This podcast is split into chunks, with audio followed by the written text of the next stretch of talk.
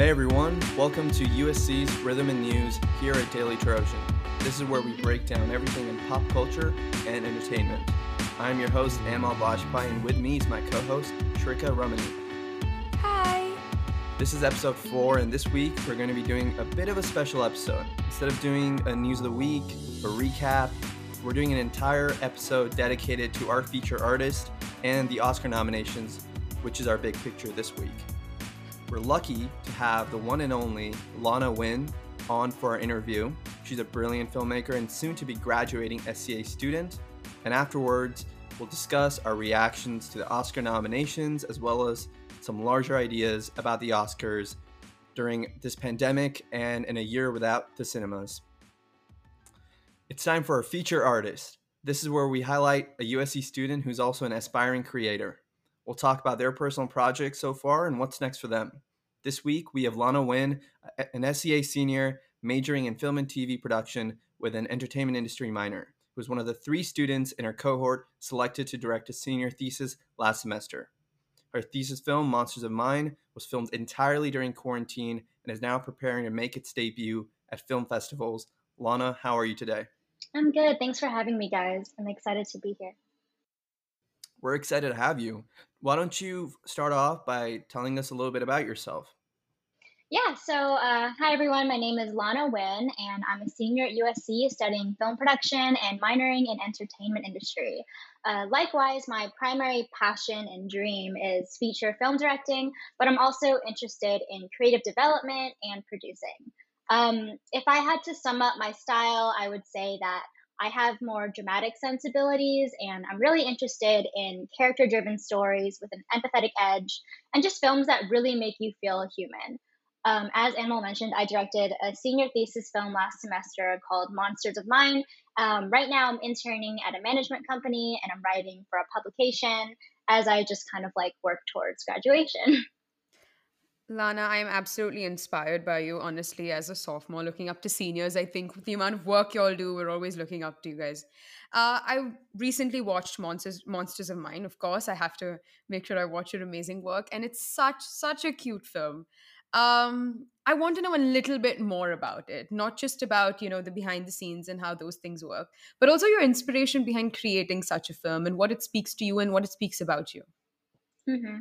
So um, I guess just to give a little background, Monsters of Mine is about a little girl named Meep. She has imaginary monster friends that she sees through these A R glasses, but when they break, she's forced to go out of her comfort zone and talk to another human, which is super scary. Um, and I think for me, I'm really interested in uh, stories that follow child protagonists in an adult, mature world. I just think it's so interesting to explore a character that doesn't understand the rules yet or doesn't know how to express or recognize what they feel. So that's um, why I was brought towards Monsters of Mine. To sum it up, I think Monsters of Mine is really about not just uh, friendship, but it's about making your first friend and like that very special singular moment that I think everyone has. Um, so yeah, those were kind of the things that drew me to the story, and it had to go through a lot of reworking because of COVID, but I'm really proud of what we were able to accomplish. Speaking about COVID, um, Monsters of Mine, if you haven't seen it, it's a stop motion kind of like special, it's a special animation style you used for the film. And I wanted to ask you about how, what was the behind the scenes journey of Monsters of Mine during quarantine? How did that affect your film? And just take us from conception to the filming during the pandemic, obviously. So when the Monsters of Mine team was selected, which was back in April, um, the film was actually a twelve minute live action short. It was very dark and offbeat. The monsters were supposed to be really scary. The world was supposed to be futuristic, um, very like Gotham, like gritty and dark. Um, and then COVID hit, and U S C told us that, you know, we had to do everything virtually. So we had to completely pivot, and um, story-wise, that meant we had to cut it down to about a three or four-page script, and tonally, it became a very whimsical, lighthearted, coming-of-age film, so complete one eighty. Um, but as far as the um, process of coming up with our concept, um, I think the initial, um, I think the obvious thing that we that we could do virtually would be animation, but our team really wanted to still create tangible work. And so in the beginning, I was doing a lot of thinking about, you know, how can our production designer still design a set? How can our D P still get that experience of lighting and shooting a set? And that kind of led me to the idea of doing miniature sets and maybe like shipping them in between crew members. Um, so that was kind of where it started. And then as a team, was really a team effort. We just kind of worked with the idea of, you know, okay, then maybe the humans are animated, but this or that. But we still really wanted to be wanted it to be rooted in something physical. Um, so yeah, we came up with the idea of using miniature sets, and then the humans are actually these like paper stop motion figures that we physically stop motion animated, and then the monsters were three D puppets that we composited in during post-production. So it was so it was a lot of moving elements, but at its core, um, so tackling this film in a virtual landscape at first was really intimidating, and we didn't know what to do, but I think we all had a clear vision of where we wanted to end up. So um, in the film, I knew how all these crazy pieces were going to work together, but it took a lot of testing, just week by week, until we could finally get there. But yeah, I guess to sum it up, that's kind of like how we came to this concept. As as I've been made aware that you were featured in The Hollywood Reporter. Um, and as someone who has worked immensely in the S C A um, community in general, um, how exactly has... how tough has it been without the help of U S C, without the help of U S C within um, within the premises, you know, living away? Uh, has U S C helped you in a certain way to uh, help this come to light? Because I have a lot of friends who are in S C A as well, and they said that it was very hard for them to get work done because for whatever reason, S C A just wasn't giving them the support that they needed. Um, so when it comes to, to how a institution can help their students, Uh, where do you think U S C lacked? Where do you think they supported you? And where do you think mm-hmm. they can do better? Yeah, so when COVID hit and U S C told us that every project was going to be virtual, the biggest kind of disappointment was that they they declined to postpone any of our project. So it was very like take it or leave it. And I think in the beginning, this was really devastating, especially for our team. This is our senior thesis film. This is the last time we're going to make something together. This is the first time we're getting a big enough budget um, to possibly do something that could, you know, go places. And so it was really disappointing at first. Um, and with the Hollywood Reporter article, I'm really grateful for that because I, I feel like it gave us a voice to really um, speak out. Um, unfortunately, I don't think that it really gained that much momentum. It didn't really change a lot of U S C's decisions, but I think on a smaller level, it really helps the professors and the faculty understand where we were coming from and why we felt so disappointed. So that being said, when the semester started, in my four eighty class, we have a few different semest- a, a few, we have a few different professors, and I do actually really feel like they supported us through through all of this. They um, with doing animation and stop motion and everything.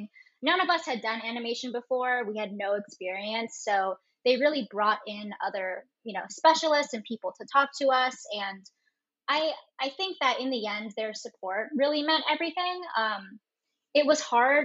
They also didn't have any experience with virtual production or animation.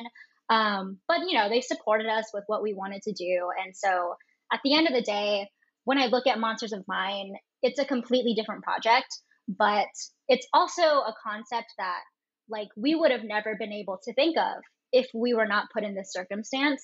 So in a weird way, it kind of, as U S C was telling us in the beginning, like, you know, when you're put in a situation where you don't have, you can't do anything, you find a way. So I don't want to say that like the institution won or whatever, but I think that it was a good reminder that filmmaking is really rooted in problem solving.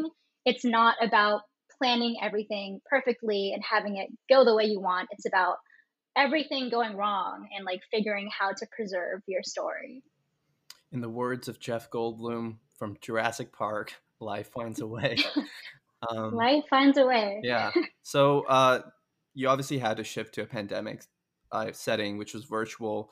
um, we were really curious about how that affected, I guess, the di- 'cause you've been on a set that's um, not virtual and was be- before the pandemic.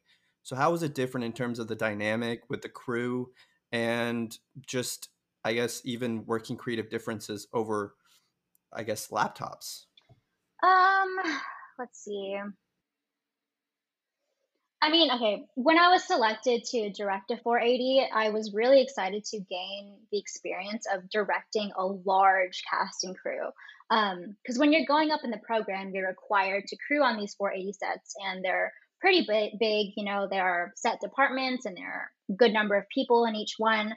Um, but of course, with COVID, we basically lost all of our crew members. Um, there's no set for them to volunteer on, so the juniors that are supposed to help us with our film weren't required to, and that's nothing on their part. Um, but I think the virtual experience was really different because it just pared down that really big cast and crew, and I don't know if it was easier or harder. I wish that I, you know, could get more experience directing a large crew, but it was really nice having like a core team of people Um, that you could trust and lean on. It felt like a smaller project, um, something that we were all really invested in and not just something that we were required to do. Um, so I think it really helped give us like a more close-knit community. And um, I think that shows in the film. So I'm, I'm glad that we kind of got to pare everything down to like the essentials. Uh, you said you got the chance to to direct a four eighty, and I think you were one of the three that that got to do so. Uh, what what do you think you've learned through this process, through taking up a leadership position, not just in the situation that you were, but also with all the knowledge that you've gained within U S C over the years? Uh, what has that told you about the way that you lead, the way that you direct, and your storytelling, the method, and how that influences your future projects? Um, it's really hard because I feel like this experience is so different than my other directing experiences, but one thing that I found um, that's important to me as a director is just like at the core of everything is respect, and it's respect for, I mean, me if I'm the director, you know, having people there that respect my vision or, you know, think what I what I want to say is interesting, um, but also from my end, just really respecting everyone involved, and that's also the best way to Um, handle conflict, right? Because if two people don't respect each other, then it can get really ugly. But if you have that respect, you're able to work through things, disagree on issues without taking it too personal.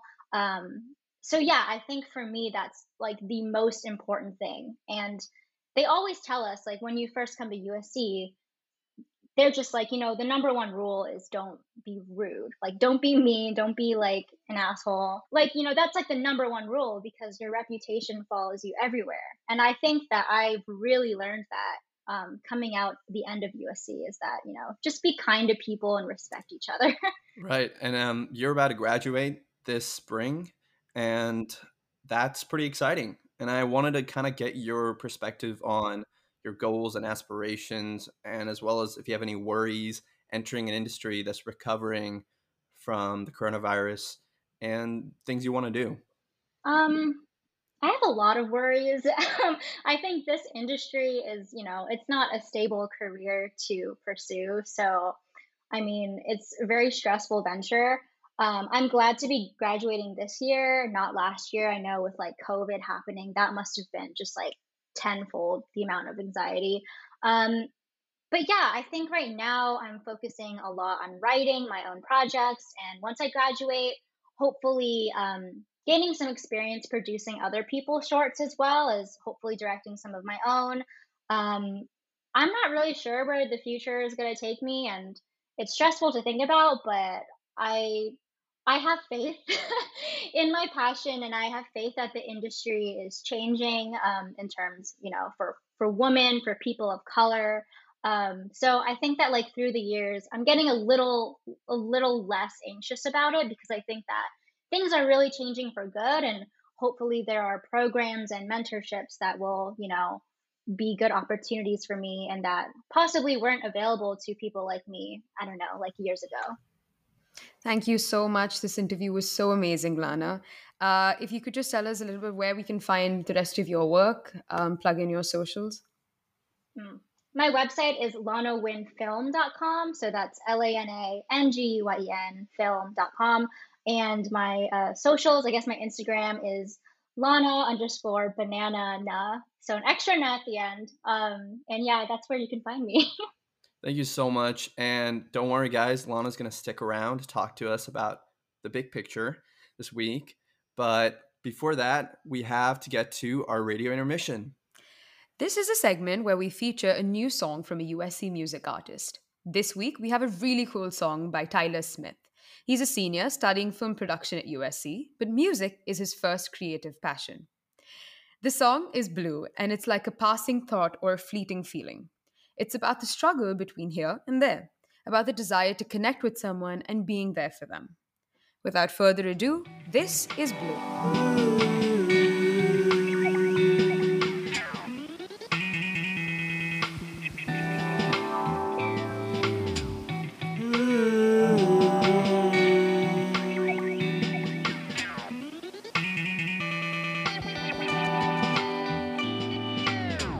I wish there were two of me.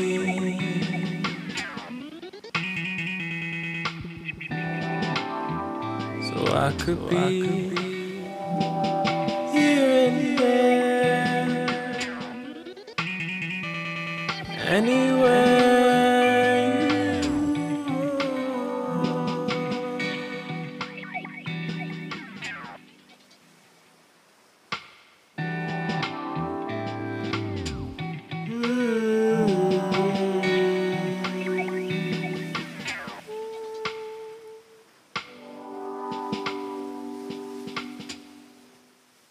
You can find more music from Tyler on his Spotify, and if you want to keep up with everything else he's making, check him out at T L R Smith on Instagram. Now it's our time for the big picture. This is where we pick out one main topic in the world of entertainment and break it down with our guest, looking for the bigger picture of what it all means. This week, we're covering the Oscars. The nominations were announced last Monday, and as usual, we had our snubs, surprises like every other year. But before we get to the Oscar nominations, let's just go around and talk about what were some of our favorite films from this past year, any pleasant surprises that you guys had. Um, I would say my favorite, my absolute favorite film this year was Sound of Metal. So I was really glad to see that being recognized pretty much across the board. Um, I mean, I also love Minari as well. As an Asian American, just seeing these types of stories populate the screen, but also like being recognized. I know like last year we had The Farewell, but you know, that didn't make it to the Oscars table.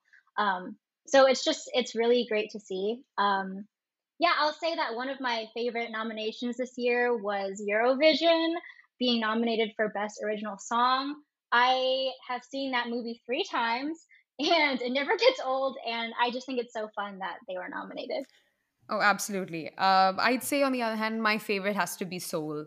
Um, it was such a beautiful animation. It was something that really spoke to diversity, and not just not just in a way that, that it's pretentious. It was a genuine attempt uh, to really expand on on on representation on screen. Uh, and in general, it's just such a beautiful film. So that's one that I took back with me for sure.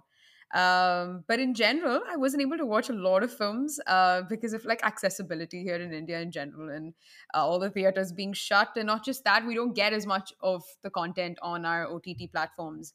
Uh, so I've just watched like three of the Best Picture nominations. So at this point, I'm I'm I'm the the noob when it comes to as to the amount of films I've watched. Yeah, I feel like a lot of us need to do catching up on the Oscar nominations. Um, I feel like so many people didn't actually see them, even more so than previous years.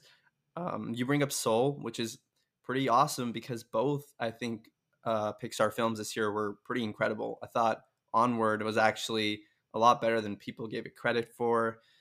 I have to say my favorite film is Minari, but um, I want to give a shout out to Tenet, which I just feel like is being completely forgotten about. And I feel like the recognition it deserves. Uh, I feel like it just, people are bashing on it as a film that tried to bring back cinemas when when it was very dangerous to go to them.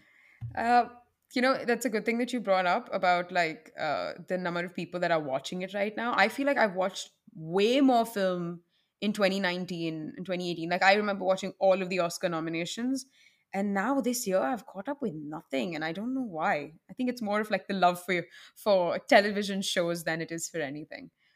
Let's get directly into the nominations. Let's speak about the Oscars. Uh, let me just, just for the viewers, let's just talk about what the nominations are. So for Best Picture, we have The Father, we have Judas and the Black Messiah, Mank, Minari, Nomadland, my favorite, Promising Young Woman, Sound of Metal, and The Trial of Chicago sec- uh, Chicago seven. Um, what did you guys think? Jim, give me your general uh, feelings about the nominations this year. Were they deserved? Did you feel like some of them were missing? What's up? I have to say, I think right now I'm also playing Oscar catch-up, so I feel like, like films like The Father, which um, I know people are saying is kind of surprising that it got nominated. Generally, the nominations really surprised me in a good way. It felt like this, I don't know, this breath of like release, like, oh, okay, like finally, like the slate is super diverse, it's super representative, and I, I just feel like it righted so many of the wrongs that the Academy has, you know, fallen into before, what with like the Oscars So White movement. And I mean, I'm just hoping that this is not just a one-time thing, but that it's setting precedent for um, next year and all the years after that. Yeah, I, I gotta agree. I feel like a lot of the films that are being, because of the pandemic and the bigger films, blockbusters, but even films that are by high-profile directors like Wes Anderson, The French Dispatch, Dune, all those films got like pushed away. So it really feels like a year of unknown directors or new directors coming forward, and all these films that are being nominated are pretty intimate stories. Some of them are kind of big, like Mank, it's by David Fincher, but for the most part, like Sound of Metal, Minari, The Father, uh, Nomadland, they're such like intimate human stories. So I feel pretty good. Uh, I know there's eight nominees, probably could have thrown in one more, but other than that, it's pretty good. And um, we have to point out that this is the first year we've had a Best Picture nominee with an all-black producing team, Judas and the Black Messiah. So that's that's an important thing to note. As you brought up, I mean, these are some of the records that they've really set up in twenty twenty-one. Um, not just not just Judas and the Black Messiah, but also this is the first time two women were nominated as Best Director. Uh, and Chloe Zhao is the first Asian woman director, and Emerald Fennell is the first female director to be nominated for her first film. Um, Not just that, we also have amazing um, records being set in the Best Actor category, uh, with the first two Asian heritage-nominated uh, leads, with Riz Ahmed being the first Muslim actor to be nominated and Steven Yeun to be the first Asian-American actor nominated. Uh, as as you brought up, Lana, the Oscars have always been criticized for their lack of diversity, for them being, quote-unquote, too white.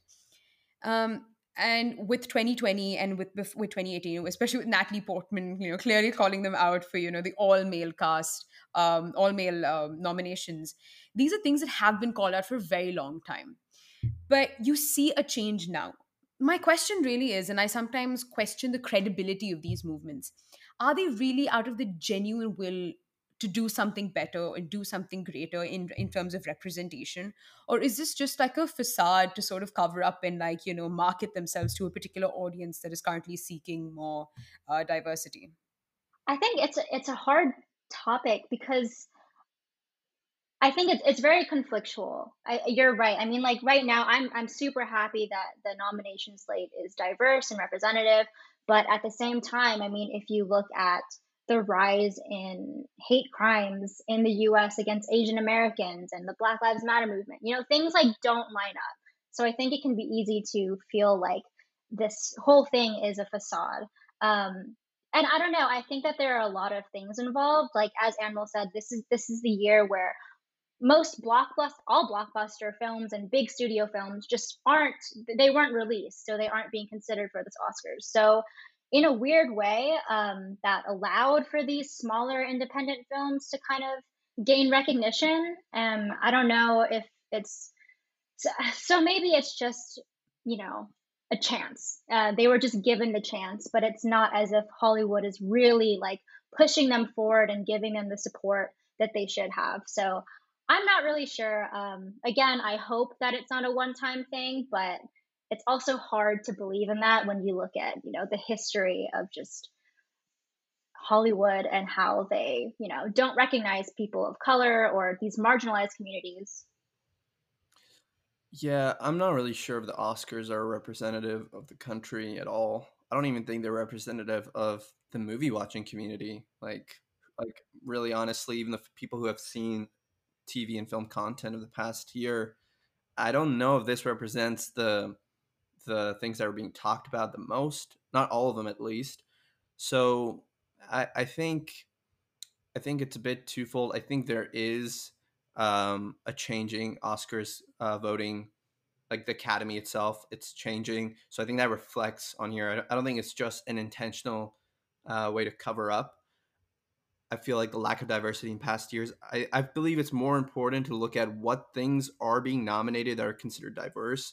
Um when we look at all the Black nominees, uh what kind of projects are they being put in? Is does it always have to do with race related issues like Judas and the Black Messiah? Um, I would just mostly kind of wonder if we're creating opportunities for films that put diverse people in lead roles that don't always have to revolve around race-related issues.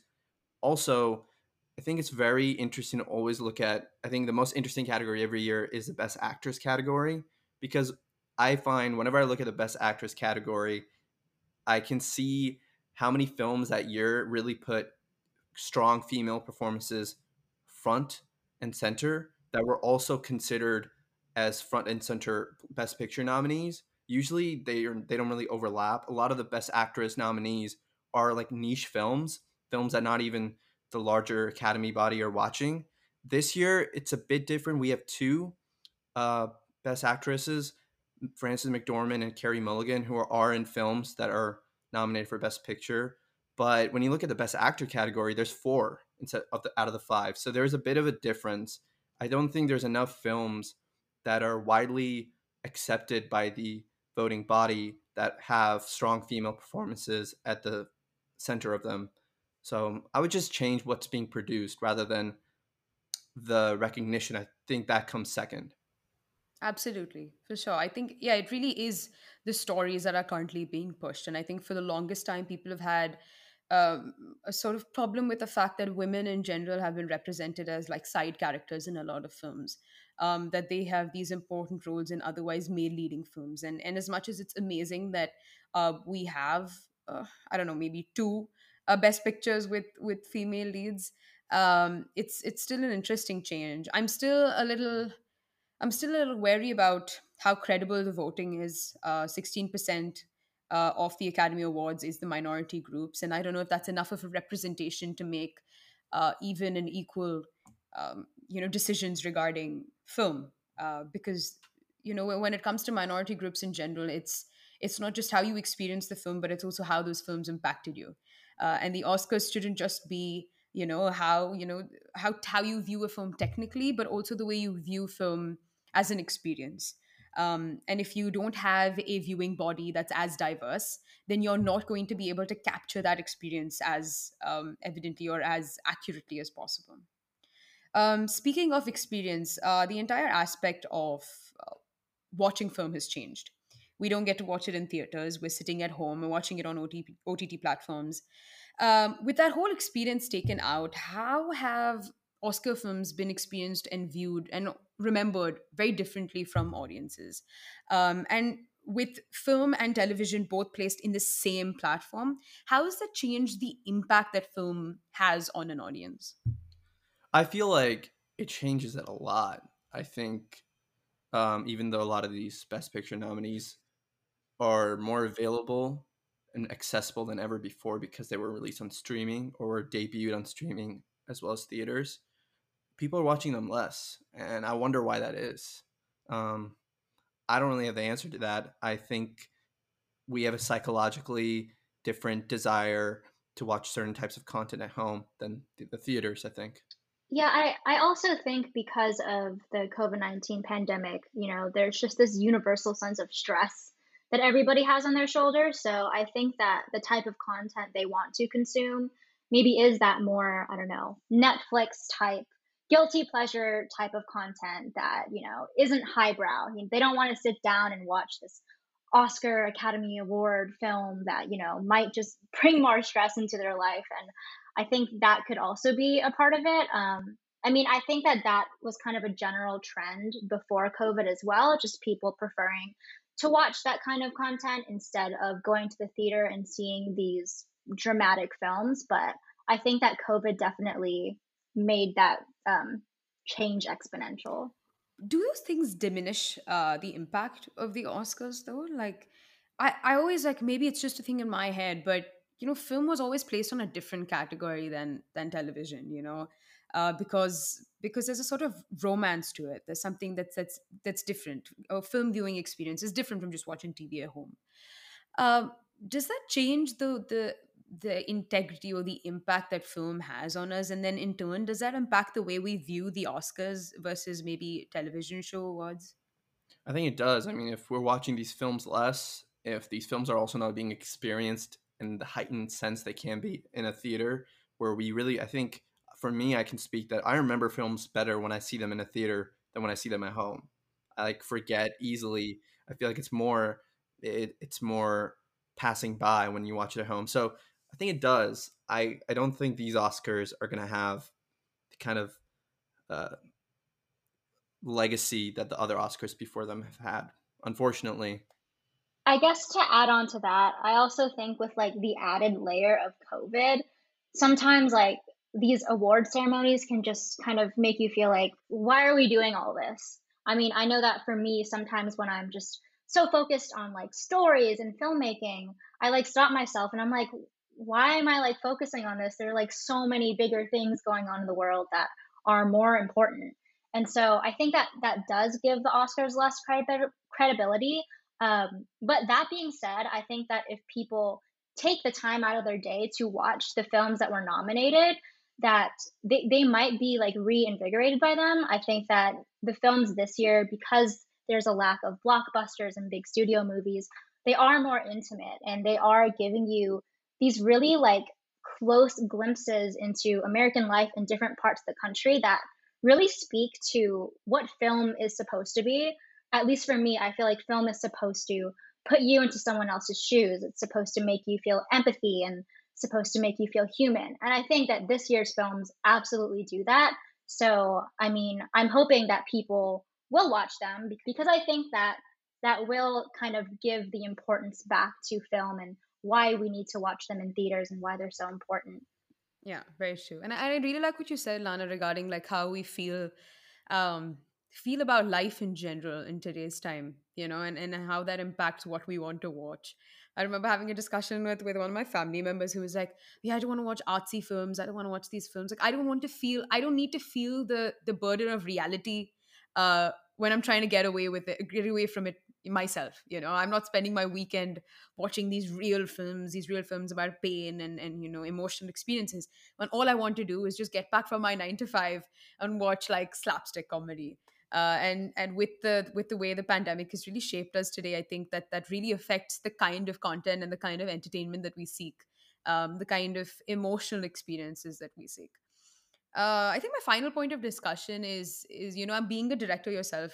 Uh, and I think with us having some sort of experience with filmmaking, uh, the the ability for people to make good film now has changed, right? Not everyone has the accessibility.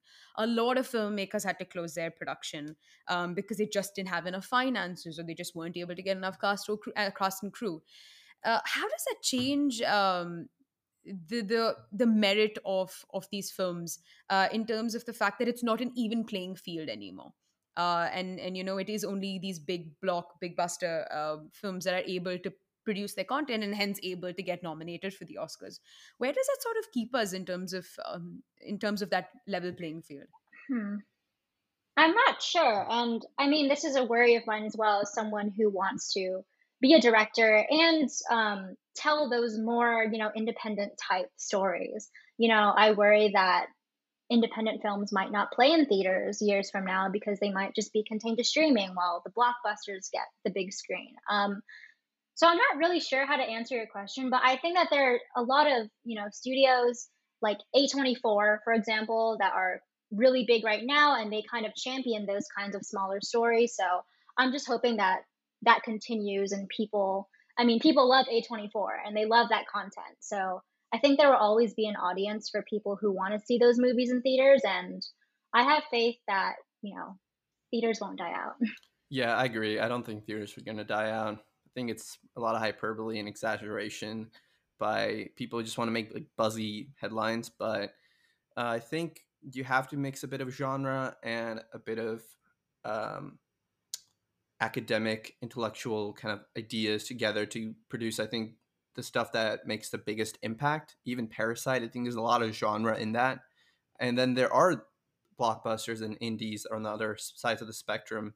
I just hope they all can be seen at the theaters, but I think we just have to wait and see. Thank you guys so much. This discussion was super cute. It was super amazing. I think we really got into like the important aspects of the Oscars. Um, truly something to think about.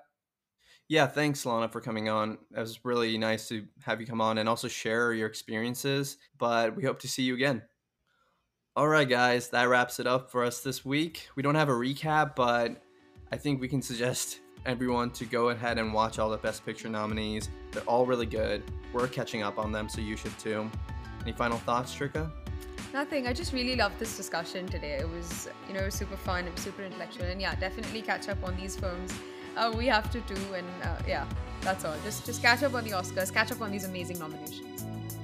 All right, and don't forget to tune in next week. See you then. Bye.